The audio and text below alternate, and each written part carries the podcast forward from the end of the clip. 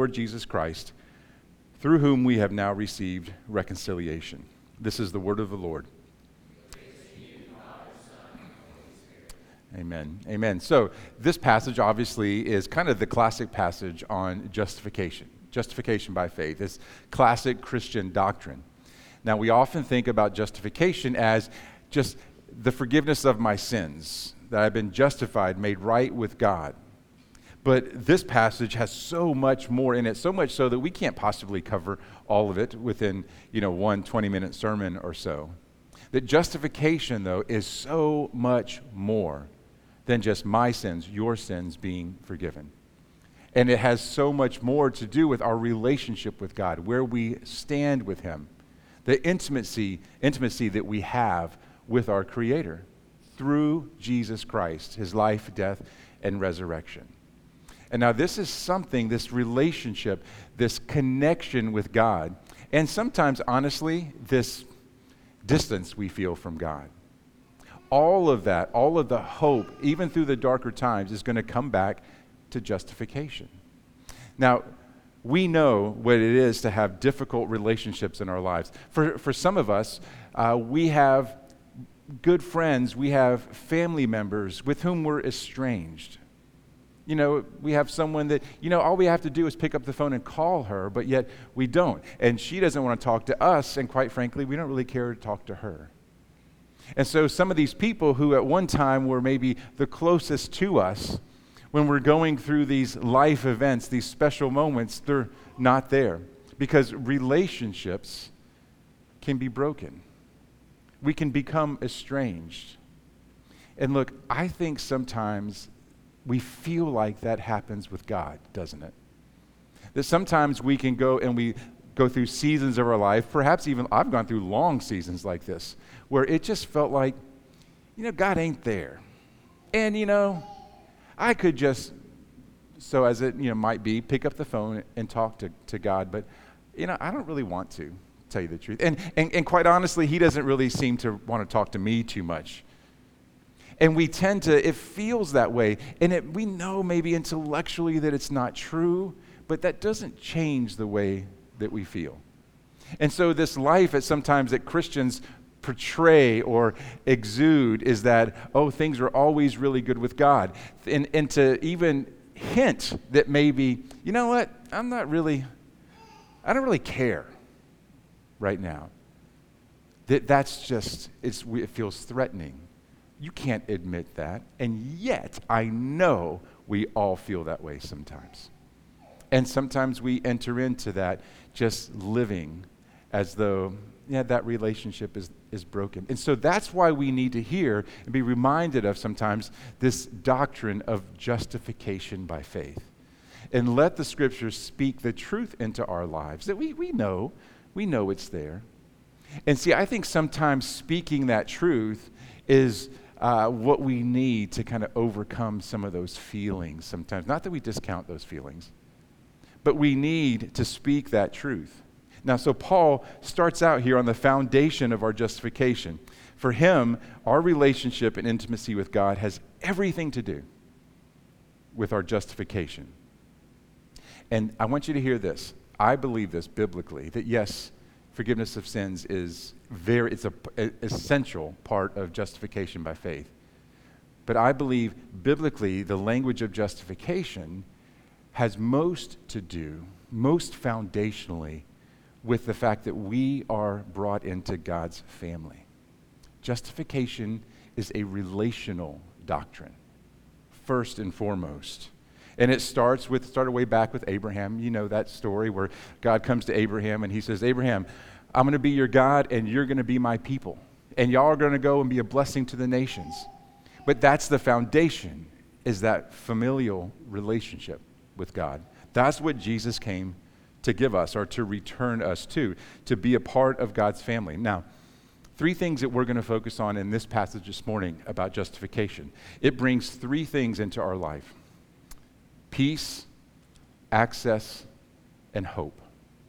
Peace, access, and hope. First of all, peace. Look at verse 1 once again. This is what the NIV says, anyway. It says, We have peace with God through our Lord Jesus Christ. we have peace with God. It doesn't say we have the peace of God. Paul talks about that elsewhere. May the peace of God be with you. You know, that kind of stuff. And may God pour out his peace upon you. That's the peace of God, this existential sense deep within our spirit, the spirit testifying with our spirit that we are the children of God. That's the peace of God. But this says peace with God. Peace with God is relational peace with God is that thing that is outside of ourselves that comes into our life and brings us that relational peace. And we, we know that in our relationships. We know that in our, if those of you who are married, you know this, that um, every so often, it's not the normal state, it doesn't feel like of marriage, but sometimes we go through those seasons of, man, we're just at peace with each other. It's cool. And that, you know, that happens more and more after your children get out of the house, by the way. So hang in there. We're empty nesters. and I'm telling you, we got so much peace in our house, we don't even know what to do with it. But it's objective. And here's the thing peace with God is true whether or not you feel it. It's something that God declares that is real in your life. It transcends circumstances of failure, circumstances of tragedy. It's not dependent upon your emotional state of being. Now, this means that even when we feel distant from God, that God is still nevertheless closer than we could ever imagine.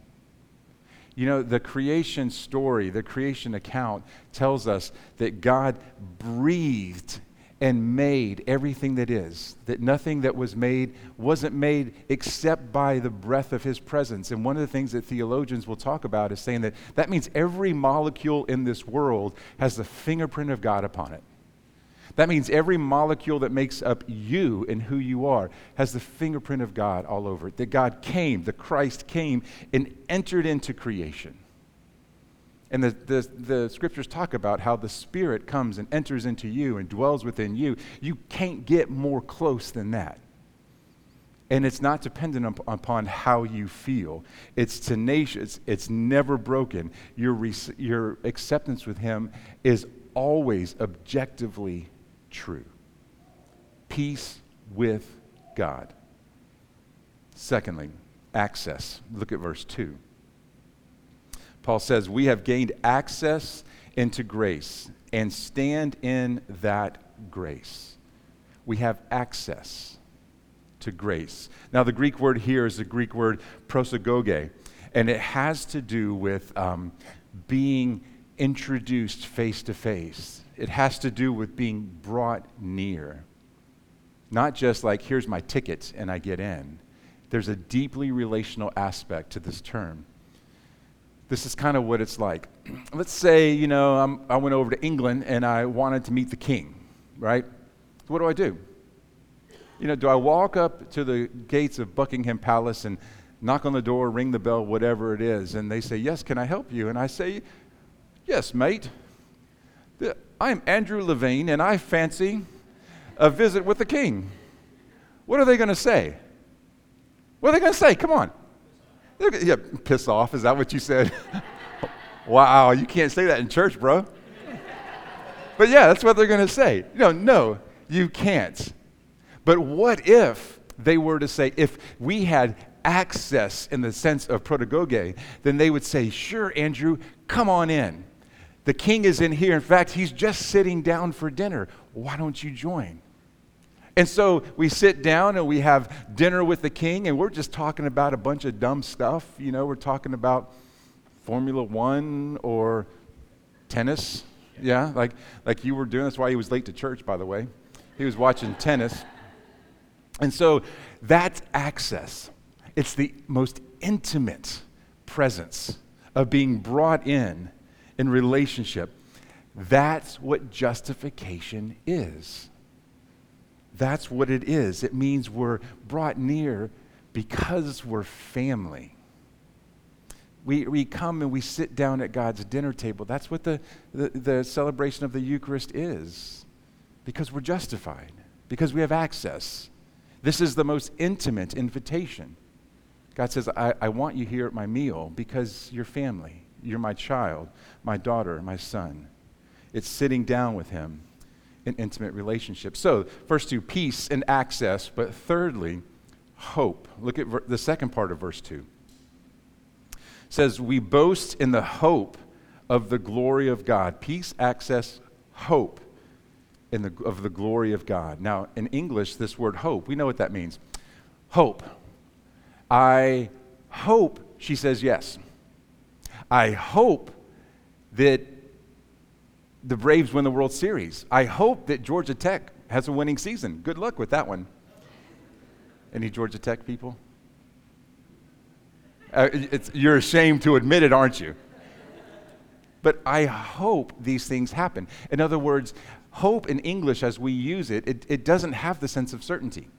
It has the sense of desire that this is what I, I really want to be true. That's not what this word means. In Greek, in the Greek, it, it's the word elphis, and it means not Elvis, elpis. Um, it means certain conviction.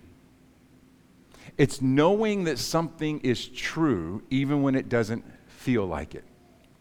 It's knowing that something is true deep down within your bones.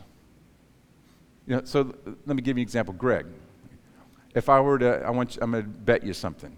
If I were to bet you, Greg, I'll bet the sun will not come up tomorrow. Bet you $100. Are you going to take that bet? Of course you are. Because what? The sun is going to come up tomorrow. And if it doesn't, we got bigger problems, right? and so, if I say the sun's not going to come up, you're going to take that bet. Why? Because you have this, this hope.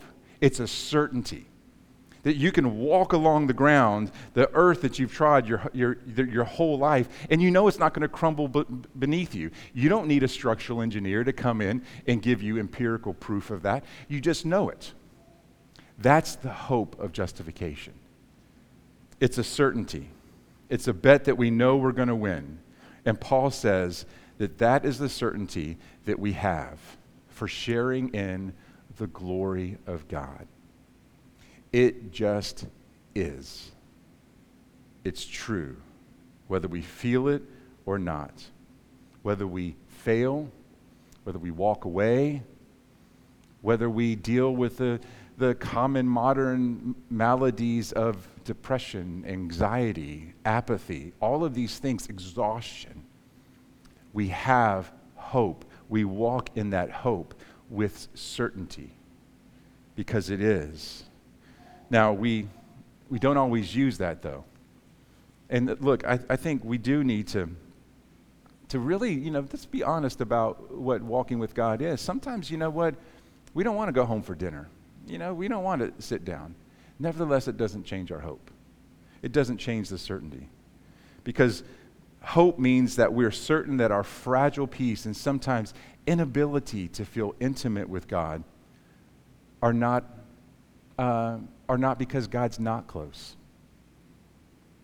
It means our justification is not dependent upon our actions or our emotions.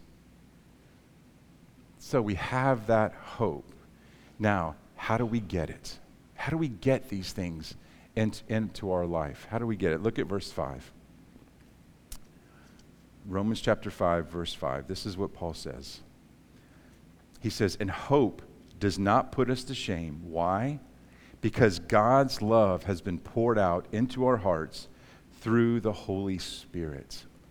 All of these things, we get them through the Holy Spirit in our lives. The Spirit puts this certainty. The Spirit says to us, the sun is going to come up tomorrow. You can know that that's true. You can know that the ground beneath you is solid. You can know that God is near to you, and you can share in the glory of God. Now, the world tells us it's stupid to believe in that. Why would you believe that God, how can you believe that God is real? The world is going to say, God, God's not listening to you. He didn't have time for you. And besides, how can he listen to like millions and millions of people at the same time? It's dumb. And yet we have the Spirit within us testifying to our spirit that we are the children of God, that we share in the intimacy. Intimacy with God, do you realize this? The same intimacy that Jesus has with the Father is, the, is what you have with God. That's bananas, ain't it? And that's part of what it means for the Spirit to be dwelling in us. You can't, it's so much so that theolo- theologians, this gets dangerously close to, to heresy, but so much so that this language starts to feel like that we have God in us, that we are, we have the divine in us. And it doesn't mean that you, were, you are God, but man, it's pretty close that so much so that the being within us is sometimes can feel indistinguishable from the deity. You're still human, and you ain't God. That feels kind of profound and unbelievable and a little scary at the same time. But that's what the Spirit brings into your life. And Paul knows that this is hard to grasp because he says elsewhere in 1 Corinthians chapter 1, he says, We preach Christ crucified, crucified, a stumbling block to Jews and foolishness to the Gentiles. But even back then, they were saying, Y'all crazy. That, yeah, there's no way that's true. This is a fantasy. And he goes on to say, But to those whom God has called, both Jews and Greeks, Christ, the power of God and the wisdom of God. For the foolishness of God is wiser than human wisdom, and the weakness of God is stronger than human strength.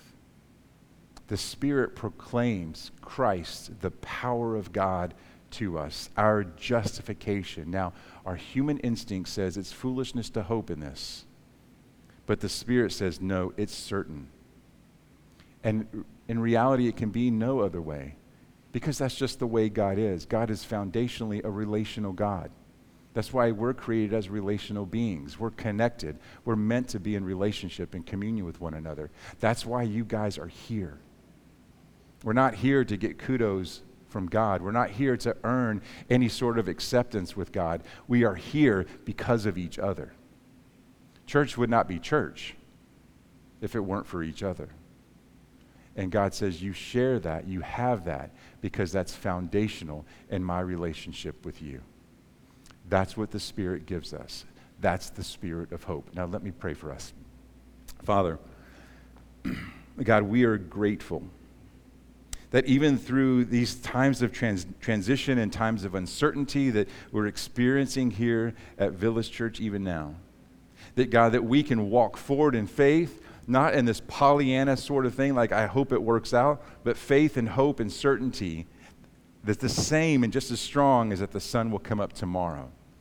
That you have a, a hope for us you have a story that you're not finished telling in us, individually and corporately.